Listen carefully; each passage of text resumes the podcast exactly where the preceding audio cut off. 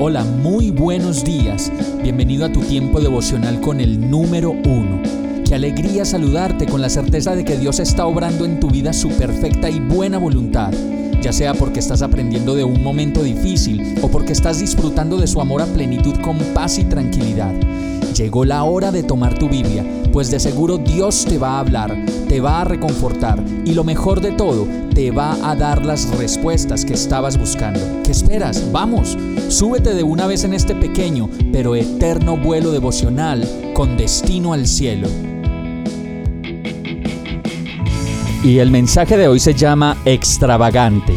Juan 1.14 dice, entonces la palabra se hizo hombre y vino a vivir entre nosotros estaba lleno de amor inagotable y fidelidad, y hemos visto su gloria, la gloria del único Hijo del Padre. Comienza la Navidad y el mes de diciembre, y qué bueno es que tuviéramos la oportunidad de pensar como en cámara lenta cada una de estas palabras de este verso. Primero, entonces la palabra se hizo hombre y vino a vivir entre nosotros. ¡Wow! y con este pequeño fragmento decir para nosotros mismos, Dios, qué maravilloso y hermoso eres que hiciste que tu Hijo se hiciera hombre y viniera a habitar entre nosotros. Con eso comenzamos desde ya y para siempre a alimentar en nosotros la verdadera conciencia de que esta vida no se trata de nosotros, sino de la obra de Jesús en nosotros y en la humanidad. Segundo, dice el verso, estaba lleno de amor inagotable y fidelidad.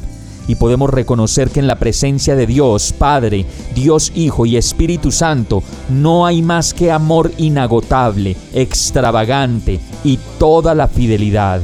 Y en cámara lenta creo que solo podremos mirar atrás y entender que ha sido Dios quien nos ha traído hasta este lugar termina el verso diciendo, y hemos visto su gloria, la gloria del único Hijo del Padre.